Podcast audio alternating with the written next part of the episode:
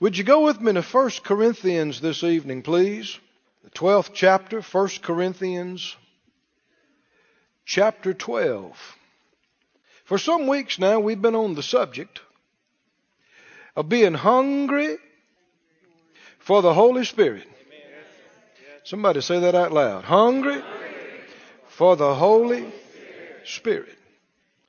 And we are responding to the Lord's instructions to us through the Word.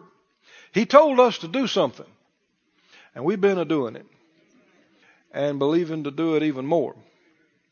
And here's what it is in the text, 1 Corinthians 12 and 31. He said, But covet earnestly the best gifts, and yet show I unto you a more excellent way. What did he tell us to do? Covet earnestly what? Gifts. Gifts of what? Well, what he'd been talking about the whole chapter previous, the gifts of the Spirit. He specifically mentions nine gifts of the Spirit. Word of wisdom, word of knowledge, discerning of spirits, special faith, working of miracles, gifts of healings, divers kinds of tongues, interpretation of tongues, prophecy. Do we desire those? Yes, Did he tell us to covet them yes. earnestly? Yes. yes, he did. Are most Christians doing that? No, they are not. In fact, sadly, we are the small minority that even talk about them. A whole lot of Christians, people that they're born again, they love God, they go to church, believing to go to heaven when they die. But they never hear about the gifts of the Spirit. They never hear about these things. And uh, some have heard a little bit about them, but what they heard was that it's been done away with. And tongues are not for us. Prophecy is not for us. Others, they only heard one sermon in 20 years, but the sermon was about that all these are natural things. Gifts of healings or doctors divers kinds of tongues or people that have linguistic ability and have learned multiple languages. And, you know, I don't know how they explain working of miracles and, but they try to explain these as natural things. None of them are natural. All, thank God for doctors, but doctors are not gifts of healings mentioned in 1 Corinthians 12. Thank God for the ability to learn multiple languages, but that has nothing to do with divers kinds of tongues. Well, I went to school and I've studied. I've got a lot of knowledge. I've got a lot of wisdom. That's got nothing to do with the word of wisdom. Our word of knowledge. These are all supernatural. Supernatural manifestations of the Spirit of God. And they are not passed away. They are for us now, today. And they're wonderful. And we must not explain them away or ignore them. We need to find out what they are. Go to the first part of the chapter here, verse 1, and you see that's the very thing he said. 1 Corinthians 12, 1, he said, Now concerning spiritual gifts, brethren, I would not have you ignorant. How many know this is not just a man talking, this is the Lord talking? Right. Through a man through this scripture is can we take this as the Lord speaking directly to us? Yes. Did He tell us we are to covet earnestly these things? Did He tell us, I don't want you ignorant of these things? Right. And isn't it interesting that the very things that He said covet earnestly, most of the church cares nothing about? The very thing He said, I don't want you ignorant of these things, that's the things that people are completely ignorant of. Don't know anything about speaking in tongues. Don't know anything about gifts of healings. Nothing at all about working of miracles. Well, not us. Amen. We are not content Amen. to be ignorant of these things. And if He told us to covet Him earnestly, He knows what's important. He knows what's precious and valuable. And if He says this is what you ought to covet earnestly and long for, then He knows what He's talking about. And that's what we're going to covet.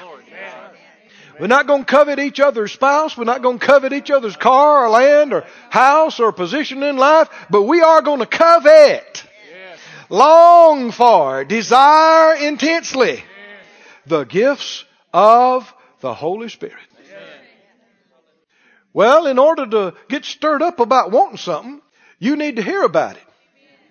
Don't you? You know, I've always enjoyed cars and, and in the early part of my life too much. And I've had to kind of get rid of everything for several years. And, and then the Lord let me have some things again later. But I've been for, you know, quite a while now without a sports car and uh, hadn't thought much about it. Just you know, I'm busy preaching and teaching, going about doing what I should be doing, and I don't know what a month or two ago I come across one, and I hadn't even thought about it for a couple of years now. But I got to looking at that, and I thought, now that's nice. I got to to reading about that and thought, uh huh, stirred me up. Long as I wasn't hearing about it, long as I wasn't seeing anything about it, I, the desire wasn't there for it. I wasn't even thinking about one. Well, how many know in order to desire the gifts of the Spirit, we don't need to go 20 years and never hear about it? Right. We need to hear about it. Yes. And we need to think about it, talk about it, look at it, and it'll stir you up on it. Yes. Are you stirred up at all about the gifts? I'm stirred up about it. And teaching and preaching on these and thinking about them and meditating upon I'm more stirred up than I remember being. About these things. I'm after them. How about you? This church is after them. This ministry is after them. We refuse to live just a mental, physical life. We will live a spiritual life. We will have a spiritual ministry. We will have manifestations of the Holy Spirit in our lives and in our services. We will have. Now we have had some, and thank God we're not being unthankful, but how many know we've just touched the tip of the iceberg compared to what we can have? And so we're after the rest of it. Let's keep reading. He said, I don't want you to be ignorant of spiritual gifts. In verse uh, 4, there are diversities of gifts, but the same Spirit.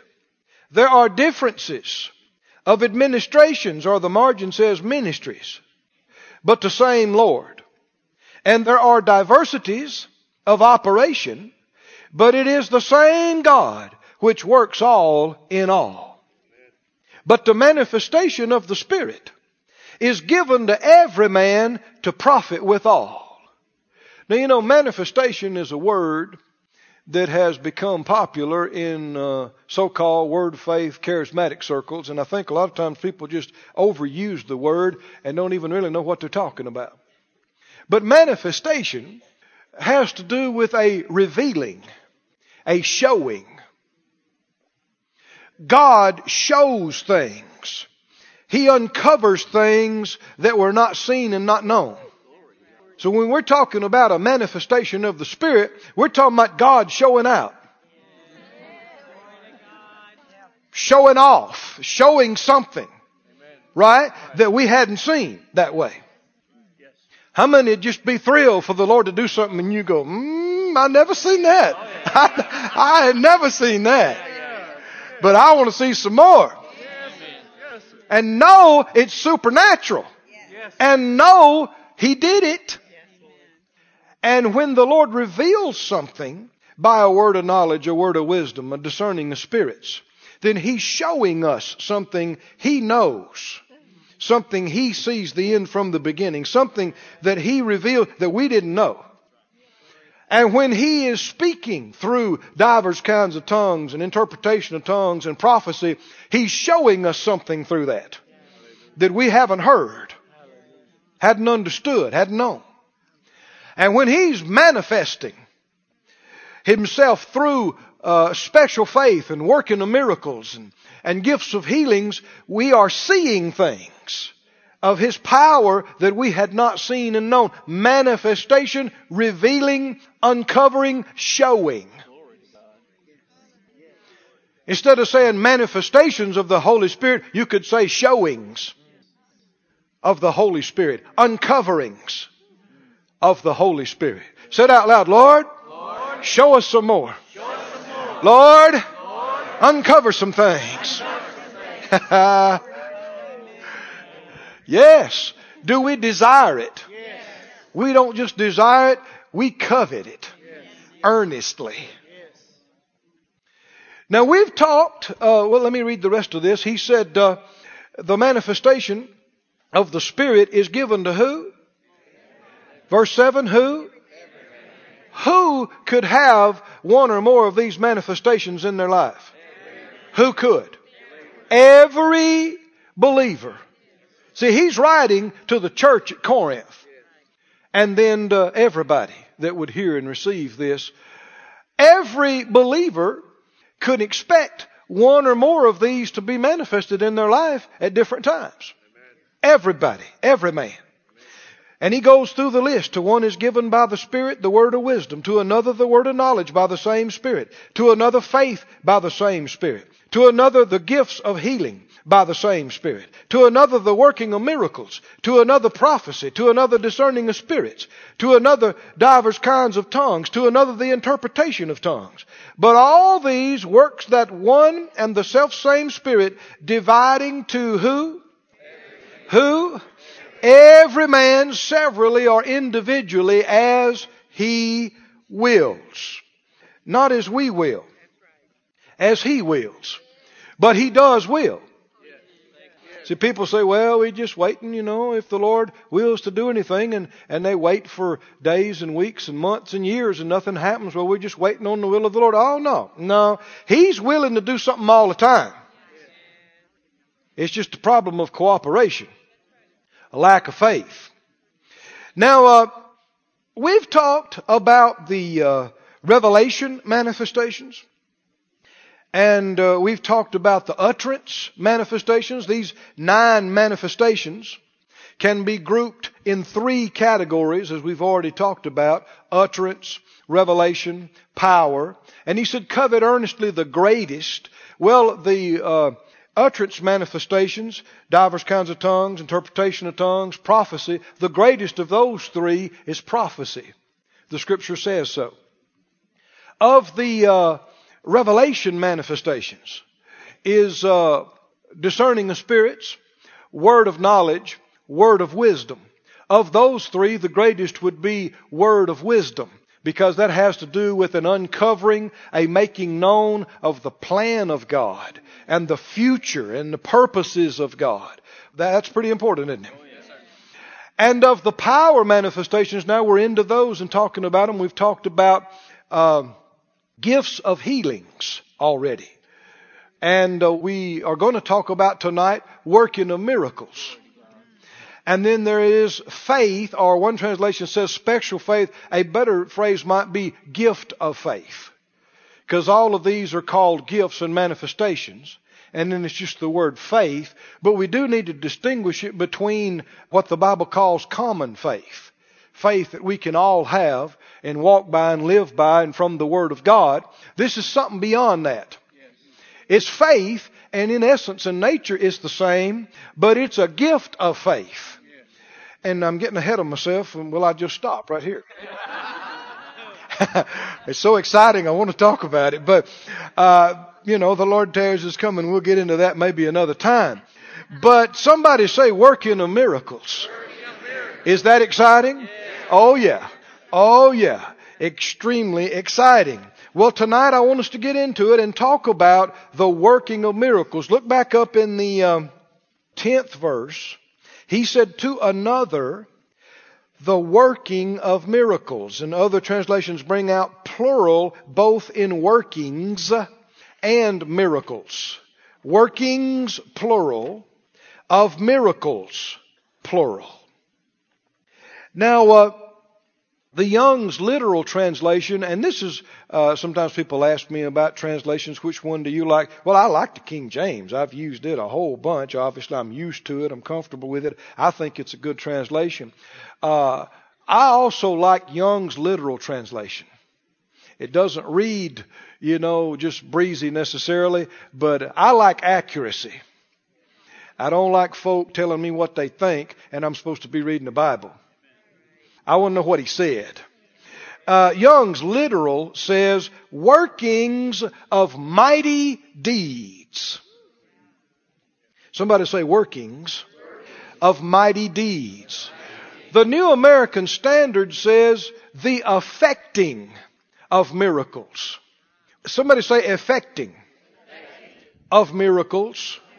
Workings of miracles. Workings of mighty deeds, he said. Now this word workings is the very same word that back in verse 6 is translated operation in reference to what God does. So you could say operation of miracles and be exactly how they translated it here in verse 6. It's the same word. Operation of miracles. Does God know how to operate? Oh yeah. Can He operate a lot of different ways? That's what the verse said, but the same God. A lot of different ways. One way completely different from the other, and yet same God.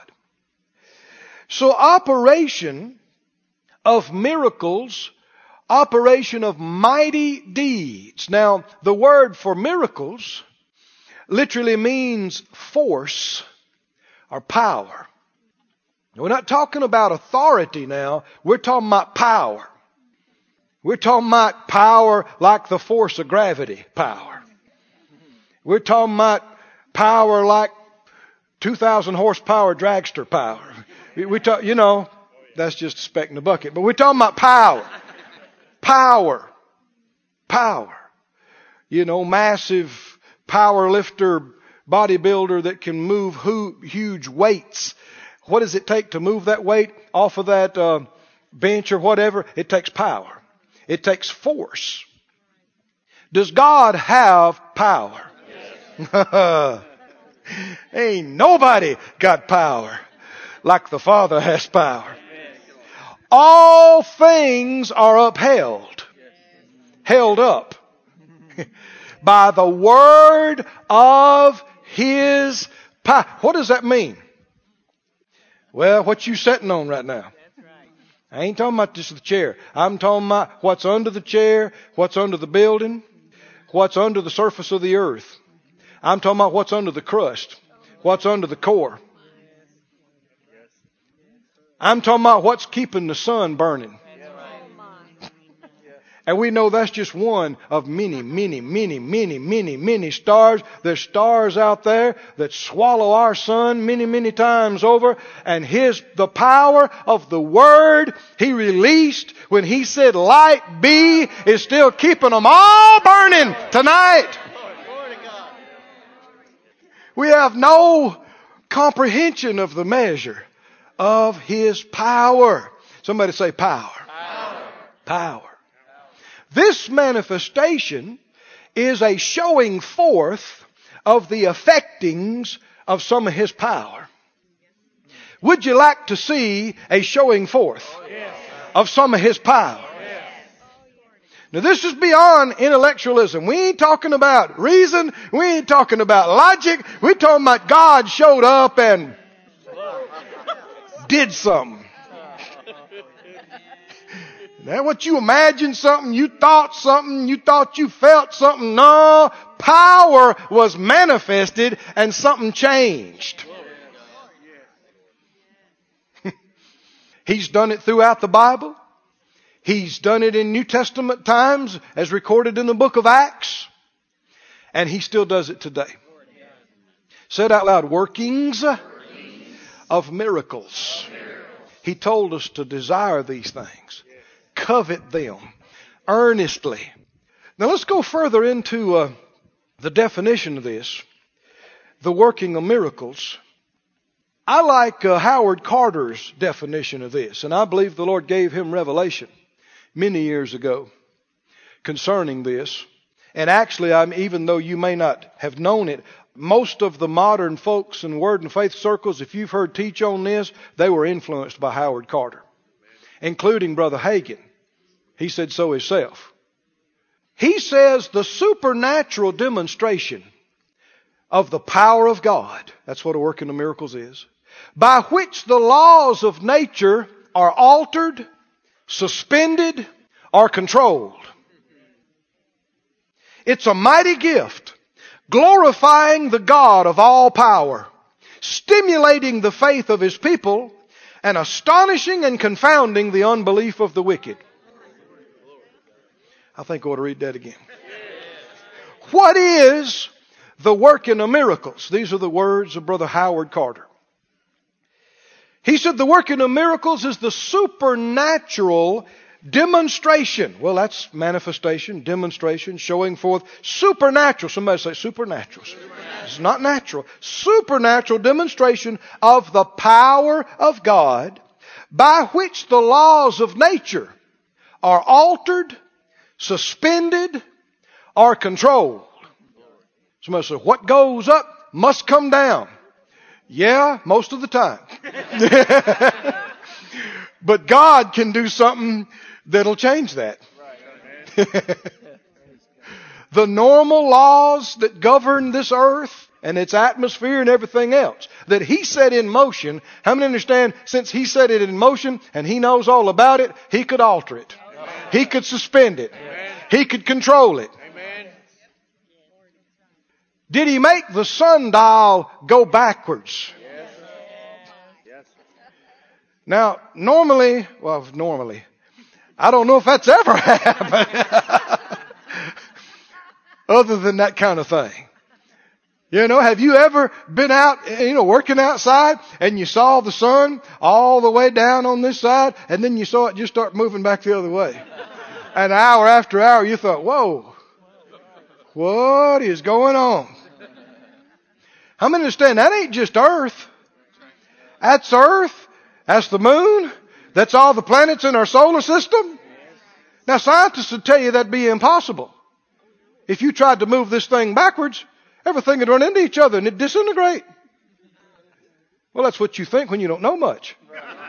But when you God and you made it, you know exactly how to just put it in reverse. And just back the whole thing up and then put it back in drive. Does he have power? Come on. Does, does he? Oh, God has power. Working the miracles is a demonstration of his power. And it can be, and it is, a suspending and altering, a setting aside and overriding of normal laws that govern everything on the planet. Now, uh, one of the outstanding examples of this is what happened. In fact, go back with me to the book of Exodus. What happened when God brought his people out of Egyptian bondage?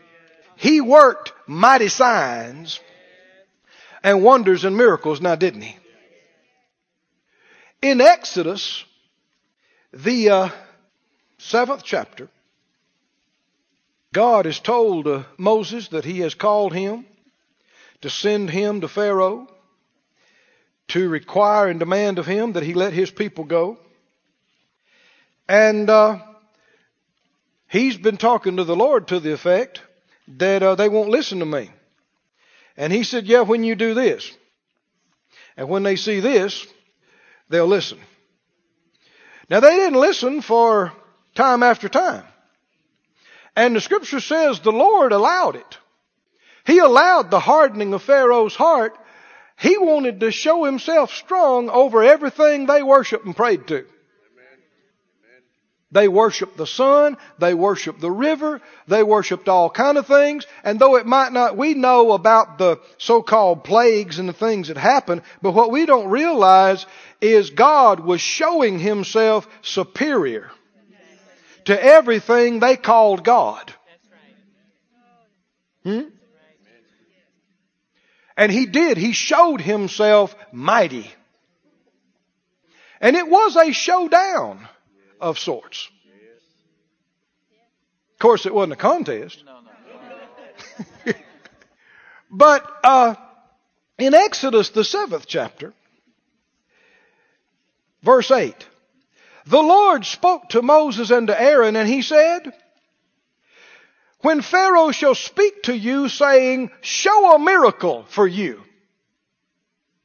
Now this says something about him and the whole society, doesn't it?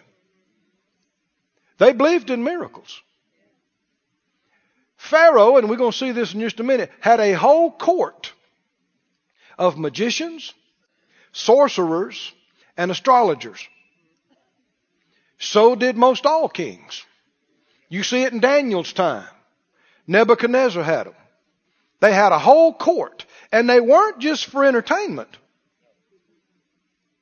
Now, how many knows that if nothing ever happened from any magician or sorcerer, that die out pretty quick?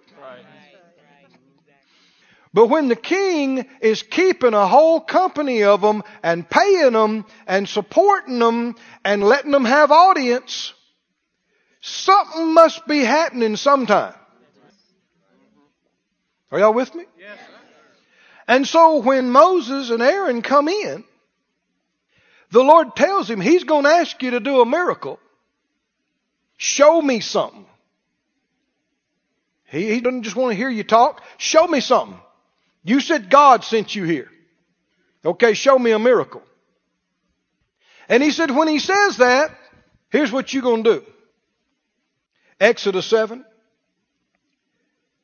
He said, you shall say to Aaron, take your rod and cast it down, throw it down before Pharaoh, and it shall become a serpent, a snake.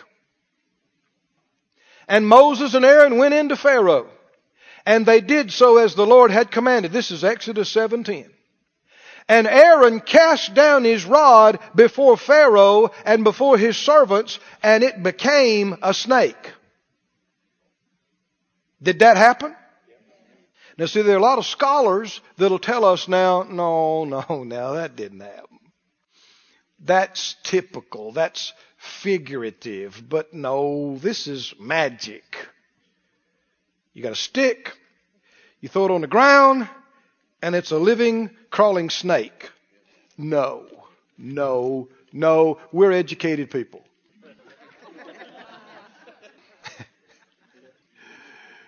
well, you're closed minded people. And prideful, arrogant people to think that nothing can exist but what you've experienced. And you've only been alive less than a day. God time. Right? Been alive this long and know nothing. Yeah, but I went to school and got a degree. A degree in what? How many understand when the people teaching you don't know what they're talking about?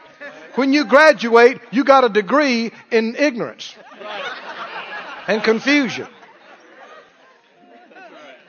I got multiple degrees. In what?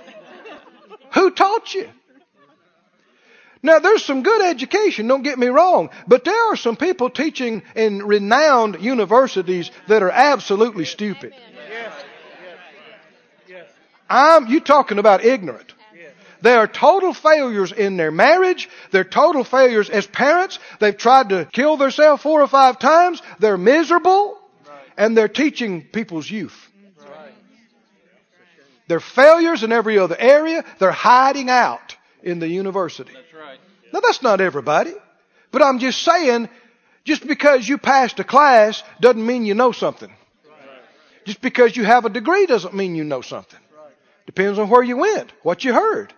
What was it? There are li- how many understand even in our elementary schools there are lies taught as truth. Yes, right. There are theories unproven theories taught as fact to their little impressionable minds. Well, if the Bible says this happened, it either happened or the Bible's not so. Can't have it three or four ways. Either this is a work of fiction or this happened. You can't have it both ways. It happened. I said it happened.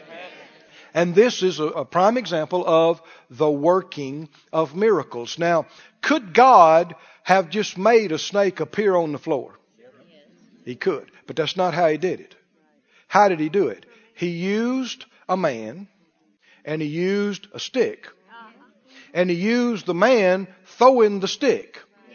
So the man was involved in the working and God did the miracle. Now that's the principle that you'll see in every one of these things. Miracles can happen in different ways.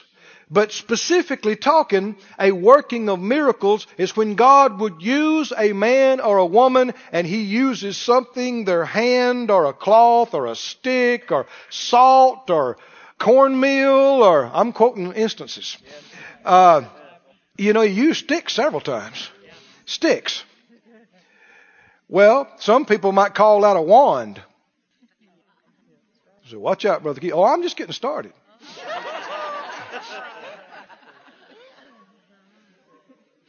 Why is it so popular to talk about sticks and wands and sorceries? Because it has its basis in history and reality.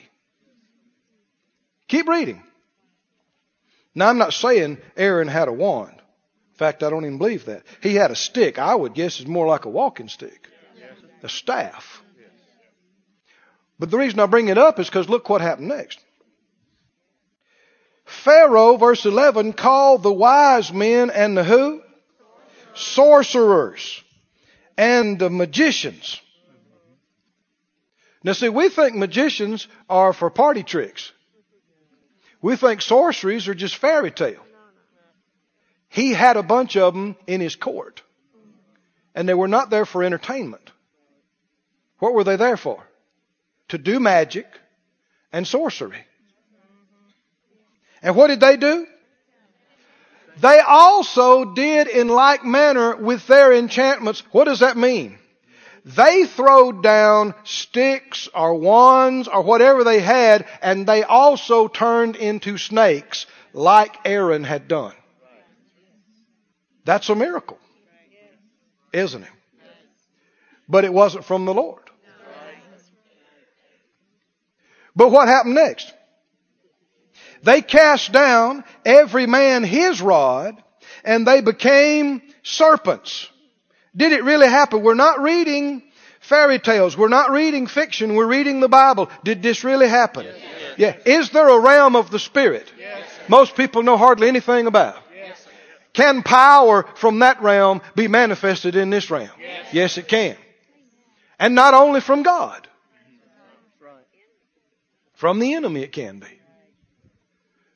They threw down their rod and they became serpents. And so you got all these snakes crawling around on the floor there, marble floor, whatever it was, in Pharaoh's court. Really happened. Amen. But Aaron's rod swallowed up their rods.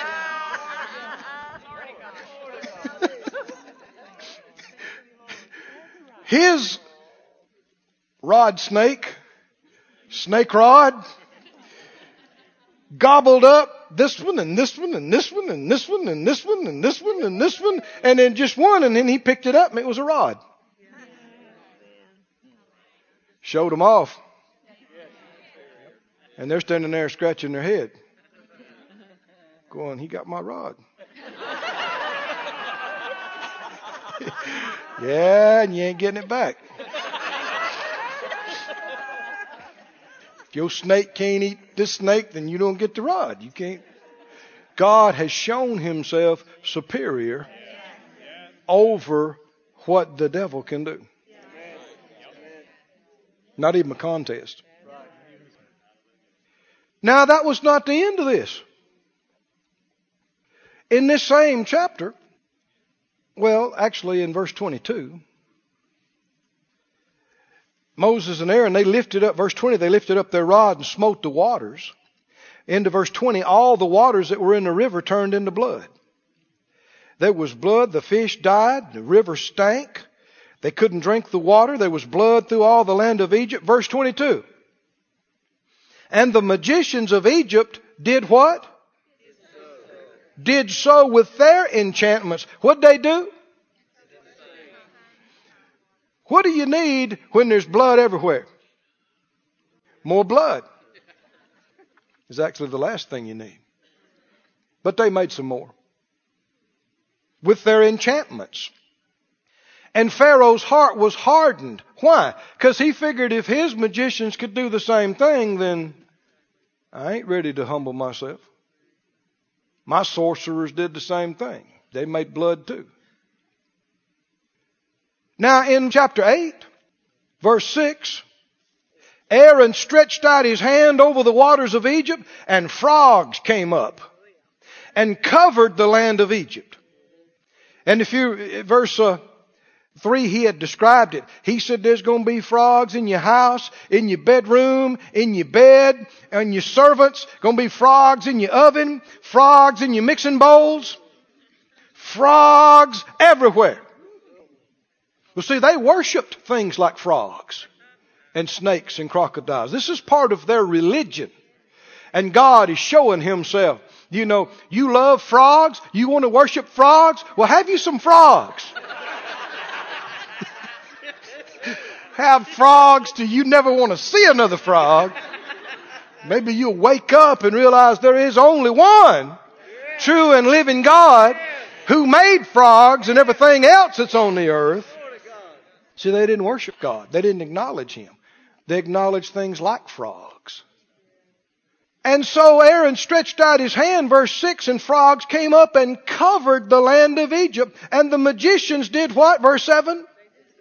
They did so with their enchantments and brought up frogs on the land of Egypt. Now that's just what you need. When you got frogs coming out of your ears, as they say, look what we can do. More frogs. Now, here you learn a very important thing about the miraculous work of the devil. Can the devil do some miraculous things? Obviously. All he can do, though, is make it worse. He can't fix it. Now, just think about it. What would have got them the most kudos with the Pharaoh?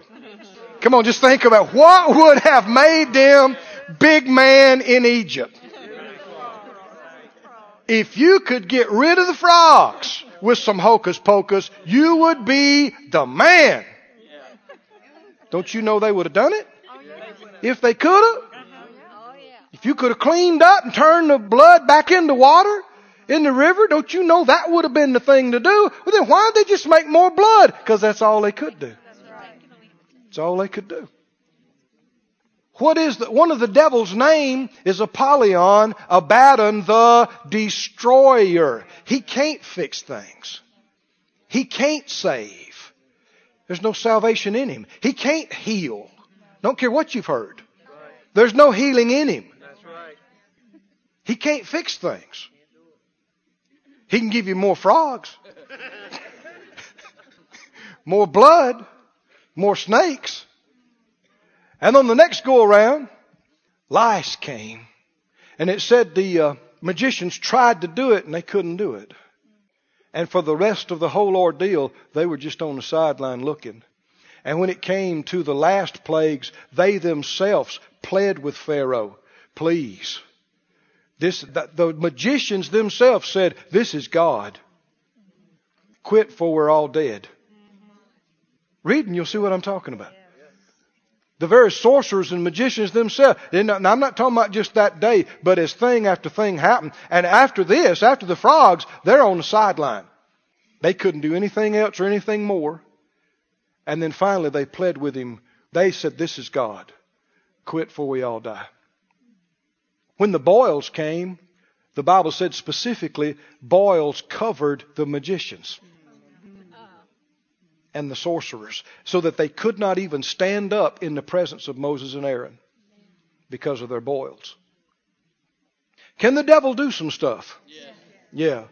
But what is it compared to God? Amen. Nothing.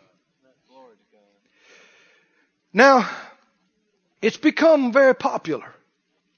Movies, TV shows, books, articles, magazines, even studies in places of higher education about mediums, communicating, seeing the dead, sorcery. Is it innocent fun? It has its origin in reality. For millennia past, there have been mediums that sought and communicated with so-called the dead actually familiar spirits and demons. And for millennia, there have been sorcerers that were really able to bring manifestations of the supernatural. We're not talking about smoke and mirrors. We're talking about something really happened. So is it okay for our children to want to be a sorcerer? No. Or a witch? No. It's not okay. It's not innocent fun. No. It's not empty fantasy. And though you haven't seen that much manifestation of it, the reason so much of it's going on is because the enemy's trying to get it restored. That's right. I said he's trying to get it restored. Oh, but the Holy Ghost is on the move. Lord God. and the gifts and manifestations of the Spirit. Restored. And greater is He that's in us than He that's in the world. Don't you ever be afraid, even a little bit for a moment, of anybody's incantation or spell or conjure or hoodoo or voodoo or you do. The fear of the thing is what could give it power in your life. Anybody ever talk about putting a spell on you? Or, you know, working a, something on you. You laugh about it. I said, laugh, just laugh. So, well, you better make it to fit you. Because it is written, the curse causeless shall not come. It'll return to the place where it came from. So get ready for a boomerang. Yeah, make a big bad spell. And then you're going to wear it. Because you cannot curse whom God has blessed. It is written. And you're not dealing with some ignorant folk that don't know any better now. We know whom we have believed. We know the Spirit who is in us and on us. And He is the one that the demons are afraid of. Thank you, Lord. Do you get the picture? Aaron throwing down his rod, it became a snake. They threw down their sticks, whatever they had. They, and boy, they thinking they're going toe to toe with him for a little bit. In just a few days, they're cowering over in the corner with their boils, can't even come out. It takes the most ignorant idiot to try to go toe to toe with God on power. Doesn't it? No, working of miracles has always been manifestations that God does, like Brother Carter said. Uh, it's a demonstration of His power. It can be confirmation of His call. Part of this was confirmation on Moses and Aaron's lives, that they were the ones God had chosen and sent. And for Pharaoh to listen to them. They're not just two bums out of the desert that had a wild idea. Power manifestations are confirming that he really did send them. Somebody say glory to God. Go with me to 2 Kings. Let's look at some more of this. 2 Kings. Just getting into your spirit? Could God manifest a work in the miracles in among us? In your life, in our midst? Well, we got to be open to it, right? We got to be at least know how it works and what's going on, and we need to be desiring these things. You see working of miracles a lot manifested in uh, prophets of the Old Testament, like Elijah and like Elisha. Elijah had that showdown with Jezebel's prophets. You remember that? And there was a work working. The Lord told him to do something. He said, all right, call them all together. We're going to see who's God. That's bold, ain't it? Because you know what's the penalty if you lose? You die. Right. Then. They're looking for him anyway to cut his head off. And uh, he said, let's make the sacrifice and put the wood there and then take water. Now they're in a drought. And they got water, barrels and barrels of water in the drought anyhow, and poured it and soaked the sacrifice and soaked. Is he doing something? Is there a working here? And then he let their prophets pray and they were going, you know, how many understand they must have seen some kind of signs of the devil's power at some point or they wouldn't have all stood out there and prayed and cut themselves and tried to make something happen. If they'd have known there's no way nothing's going to happen, they wouldn't have tried. Right. But they did all afternoon. Screaming and hollering and cutting themselves. And uh, where does cutting yourself come from? Hmm? The destroyer. That's devilish practices. Cutting yourself. This is the temple of the Holy Ghost. We don't slice and cut the holy temple of the Holy Ghost. And they poured water all over this and, and they cried and cried and, and after uh, some time of this, he starts mocking them. He says, I don't think he hears you. you better cry louder. So they did, man. They, they're in a frenzy. They're just in a frenzy. Screaming and bleeding and yelling and trying to get fire to come down. Trying to get a miracle. And he said, you know, your God, maybe he's asleep. That's it. He's taking a nap. Hours pass. He said, you know, maybe he's on a trip. Maybe your God's on vacation. then when they're wore out, yelled out, screamed out, bled out, he comes up and he prays this simple prayer and he said, Lord, I did what you told me to do. And fire came down. In the, this is not just a spiritual manifestation. Everybody saw it. Fire came right out of the sky and burned up the sacrifice, the wood, the stones, licked up the water. And the whole bunch, nose in the dirt, hit the dirt and said, The Lord, He is God. How many understand we way past intellectual debate and theories and logic and philosophy and I think, you think, nah, fire just fell and burned everything up. Now, of course, unbelievers today will try to explain that away. Well, there was maybe a freak lightning strike or, or something. ah, unbeliever. Unbeliever. Now, with these prophets, we'll talk about the other one that came after him, Elisha. Go to the uh, second chapter of Second Kings. Second Kings 2. What are we talking about tonight? The workings of miracles. Do we desire it? Do we desire to see it in our day, in our generation, in the body of Christ, in the churches and ministries of the Lord? Do we desire it? Do we desire it a lot? Hungry for it? Yes. Second Kings, the second chapter. The Lord took Elijah up by a whirlwind. That's pretty miraculous too, isn't it? And uh, down in the second chapter, the 12th verse, the uh, 13th verse rather, as Elijah was taken up, the mantle of Elijah fell down from him. And Elisha took up Elijah's mantle. Now we're literally talking about, we might call it a cape or an overcoat that Elijah wore. Of course, he served with Elijah for years now. You know, every, symbolic things all through this. You don't take your anointings for service with you when you go. You don't need them.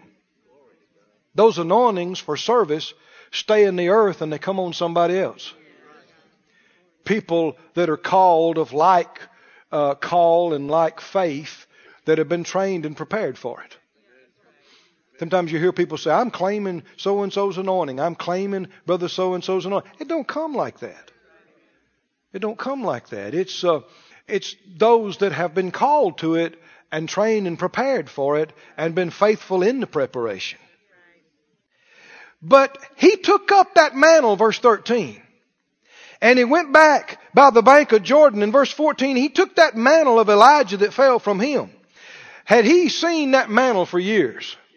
Had he seen the mantle on the man and had he seen miracles in that ministry? Did he see? He'd seen some things, hadn't he? So this mantle represents a lot of history. and a lot of power and a lot of miracles. And now the man's gone. And ain't nothing there but the overcoat. And yet the God of Elijah is still there. And uh, he took that mantle, and the Bible said uh, he smote the waters with the mantle, and he said, Where is the Lord God of Elijah? And when he had smitten the waters, they parted hither and thither, and Elisha went over. Somebody say miraculous. God's done this a number of times, he? The Red Sea, split Jordan for the armies to go into the promised land, and here it is. He takes, now how many understand God could have split that another way? He could have just split it.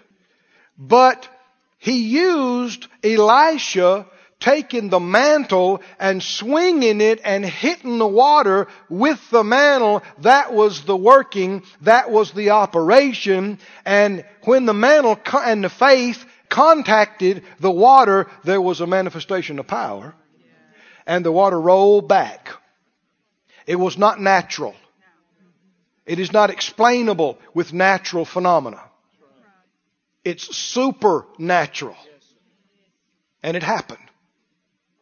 Now, without taking you to every one of the others, there was another time when they were uh, uh, eating, all of them, and somebody had got a bunch of poisonous gourds and put it into the stew, and they didn't realize it until somebody called out and said, there's poison in the pot. There's death in the pot.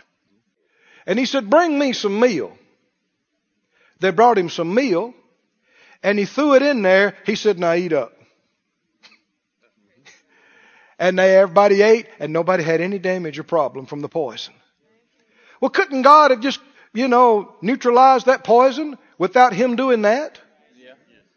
But that's what the Lord directed him to do, and it's when he took the meal and when he threw it in there, that was a working. It was an affecting, it was an operation, and when it hit the stew, the power of God manifested, and a miracle happened. Come on, are y'all with me? Miracle happened. On another occasion, they were out uh, cutting trees, and a man was swinging an axe. You remember this one? And all at once he swung that axe, swang. and, and, and when he swung it, it flung off. and it hit the water. And how many knows what happens when a metal axe head hits the water? Kabloop. And the man said, Oh, I borrowed that axe. I borrowed that axe. What am I going to do? And the man of God said, Where'd you lose it? Now, what does that matter? It matters. Where'd you lose it? He said it went in right there. Maybe he thinks the prophet's about to go scuba diving. I don't know. He said it went in right there. And he took a stick. Remember that? Here's sticks again. And threw it in. And here comes the axe head like a bass. and came right up on the top, and it's just sitting there, and he had to tell the guy, well, go and pick it up. Because he's standing there going, he said, pick it up, pick it up. And he reached down. How many understand an iron axe head does not float on the top of the water like a cork? What is this? It's a miracle. It's a manifestation of God. How many understand this is an altering of the natural laws? Isn't it? That's what Brother Carter was talking about. It's a suspending or altering or overriding of natural laws. Power. Does God still do things like this? Oh, yes, He does. Yes, He does. But people have quit believing in it. People have quit talking about it. There, people are scared to talk about it. Ooh, that's scary, brother. I don't like to think about those things. Yes, you do. The wonderful, miraculous power of God can change and fix what nobody can fix. Right? In healing. Here's a man who's a leper, condemned to die, but he tells him, go down to the river and go in there and wash. Somebody said, well, this is healing. Yeah, but it's a miracle. when he comes back, not just that the disease didn't get any worse after that, when he comes out, there's no sign of leprosy and his skin is like a little baby's. That's a miracle. Well, couldn't God have done it just him standing out in the prophet's driveway? But that's not how he uh, did it. He said, You go wash. How many understand the washing was a working? It wasn't just rinsing in the river that healed him, but that was the working that initiated the manifestation of power. How many remember Jesus did things like this? He took uh, spit or water and dirt and made mud, didn't he? And put it in a man's eye. Well, couldn't God have healed the man's eyes without him touching him? Hmm? Could he have healed his eyes just by Jesus speaking to him? And that's what we're going to be talking about next. But that's not the way God always wants to do it. He has a diversity of operations. Diversity of gifts. He took the, uh, the, the spit, he took the dirt, he took the mud, he put it in the man's eyes. Why? This is a working, isn't it? I'm convinced there was something in the man's eyes that was not there. Well, our whole body's made out of dirt. How many believe God could make pupils out of dirt? Optic nerves out of dirt. I mean, we're all made out of dirt anyhow. I mean, right? And he put that in his eyes with the spit and he told him, now go wash that off. How many understand this is a working? And when he washed it off, there was a miracle. He was no longer blind. Does God still do things like this? Yes. Yes. Somebody say yes. Yes. God still does miracles. In the book of Acts, go over there real quickly. We need to look in Acts before we're through, don't we? Book of Acts, the fifth chapter. Glory to God.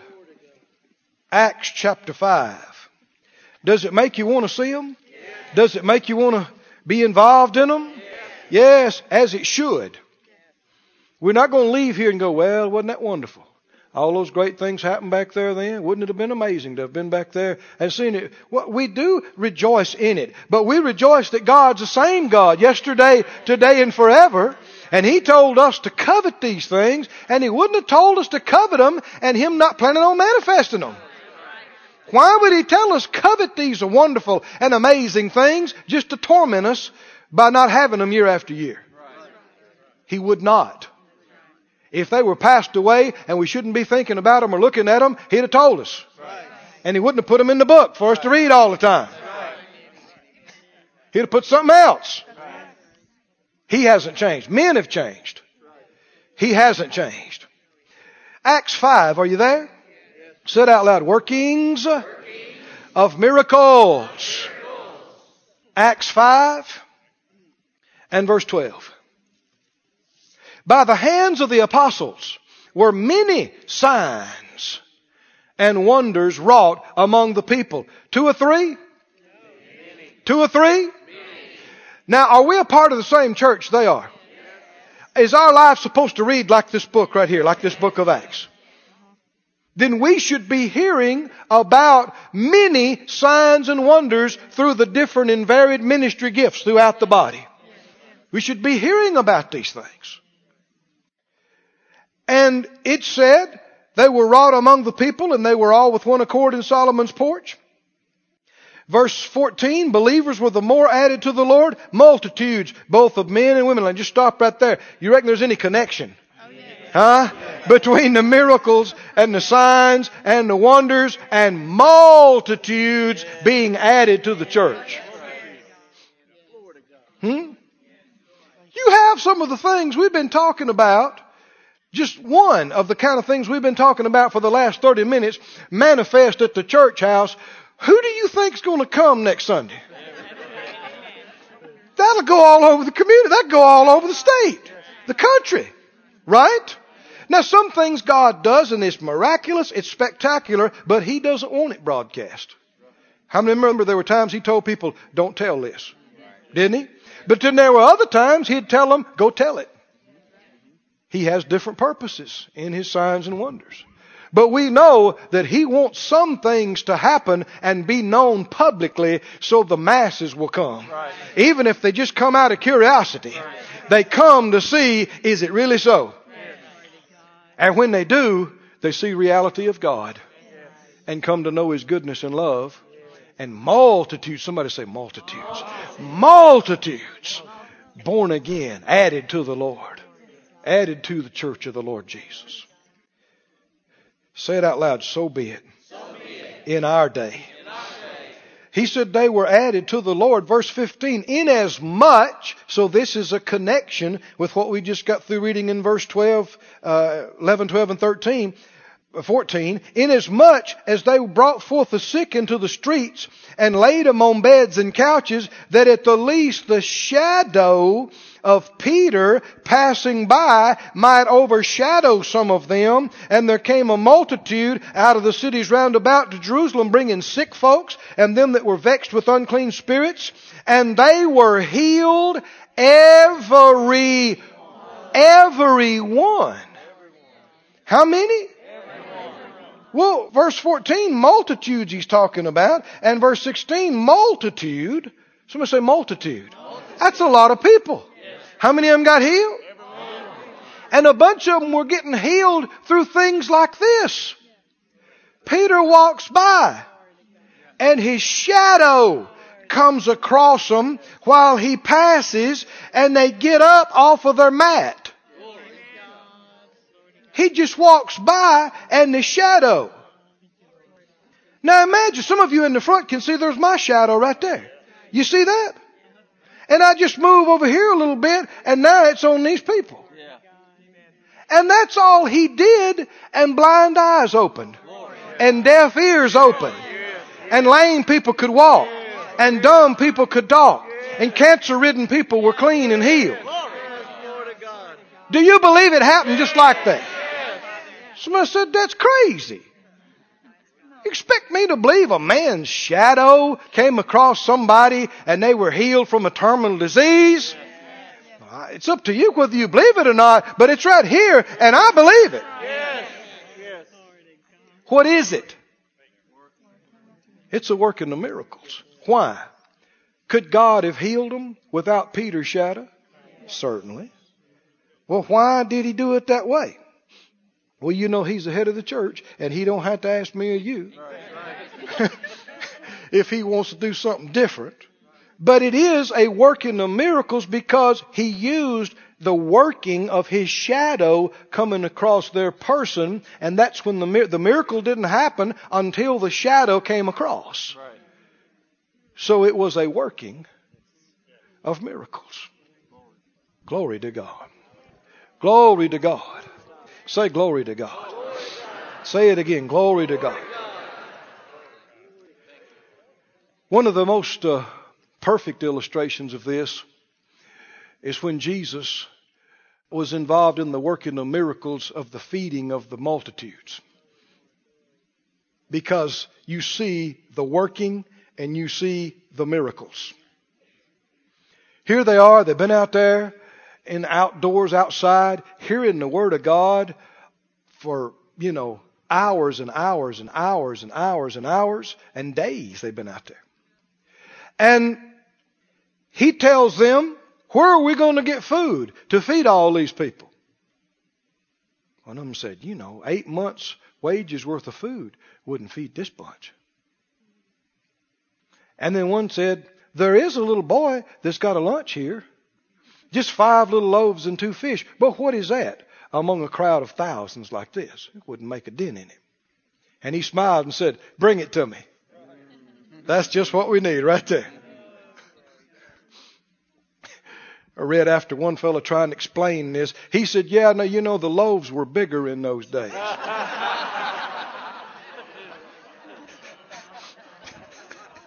you got to be kidding me. What kind of loaves was this little boy bringing for his lunch that's going to feed 10,000 people?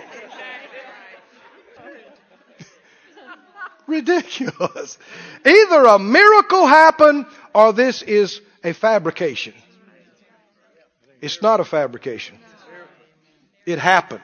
This is a true account of what happened, and it was a manifestation, like Brother Carter said, a demonstration of the power of God that altered the laws of nature. And it stimulated the faith of God's people, and it astounded and caused to wonder the unbelievers. So he took that little, little, little boy's lunch. How much understand what we're talking about? We're talking about Scooby Doo lunchbox. Right? With some crackers and some sardines. And not much. He's a little boy. And he ain't planning on staying gone forever. It's just a snack. A lunch. Jesus holds these up. And he thanks the Father for them and blesses them. Is there power in the blessing? And then he broke them. Now, what's happening when he breaks? He breaks them. Is he working something here? And the working continued through the whole crowd. Didn't it? Because he broke it and gave to his disciples, and to, after he had told them to sit down in companies of 50, then he told the disciples to distribute to the, uh, the company. And so, how many understand a little boy's lunch? How would that last long enough to go through the 12 men? Right. Something miraculous is happening from the time it comes off his hands mm. to them. And he, there's a, it's already multiplied for them to have handfuls. And then they go, and how many understand that every time they broke it off and gave it, and then they broke it off and gave it to the next person, this is a working and a miracle. Oh, can you see this? And it is just undeniable and indisputable because thousands of people ate to satiation and were full and going, mmm, that was good. You want some more? I got some. No, I'm full. I'm full. And then they had 12 baskets left over from a little boy's Scooby-Doo lunchbox. Or whatever kind he had. Thank God. He is a God of power. Thank God. He does not weaken. He does not fail. Everything is being upheld by the word of His power. And thank God He still does signs and wonders to stimulate the faith of His people, me and you, and to confound and astonish the unbelievers. They try to explain it away, but they can't. They jump through hoops and pull this out and pull this out and write big books, but it don't make sense. And all the people that were there said, hey, I was there. I saw it. It wasn't there and then it was. How can you explain it? Can't explain it. We don't know enough to now. If we saw it from God's perspective, we could explain it. He could explain it. He knows exactly what happened, but we don't have to explain it. We can just believe it. I said we can just believe it and trust Him and covet some more. Stand on your feet. Everybody say, I'm hungry for the Holy Spirit. Say it again. I'm hungry. I'm hungry for the Holy Spirit. I'm hungry for the gifts of the Spirit. I'm hungry for working of miracles. I'm hungry. Come on, close your eyes and, and pray in the Spirit for a bit. Stir yourself up. Of nemangle adeshe. Ef demando oxore donisce. Oh, filembleande gono. Ofle baro divinige. Ef di balagozo. Nem plende ado. Nem plende ado. Emblema sure kerende ilishde ogondo mananye apajde odoshe. Oh, Vilemblain, Imano, Ompati, Egoman, Andebi, Endobo, Adivi, Elobon, Omari, Embarasale. Oh, we worship you. We worship our God. We thank you for your power and your goodness, your awesomeness, Lord. Oh, we worship you. We worship you. We worship you, we worship you, we worship you, we worship you, we worship you. We worship you.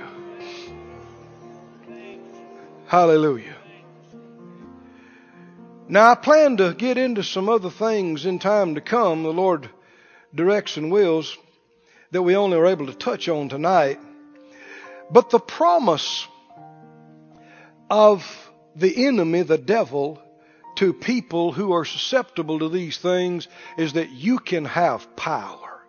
You can have miraculous power.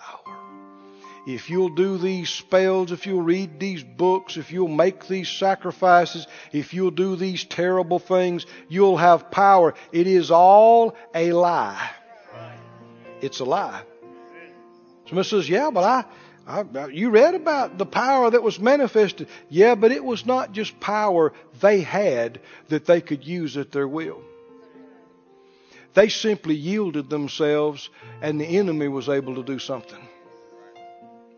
When you're talking about the working of miracles and the gifts of healings and, and these things, none of these are gifts that we possess and we can use at our whim and at our will.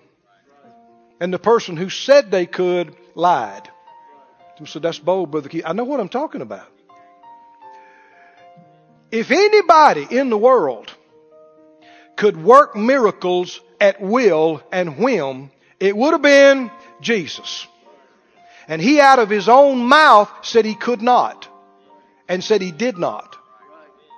And we're going to be talking about how he did what he did later on and emphasizing it. But you can sum it up in one short phrase. One of the first miracles Jesus ever worked and did was at the wedding feast, you remember, of Cana.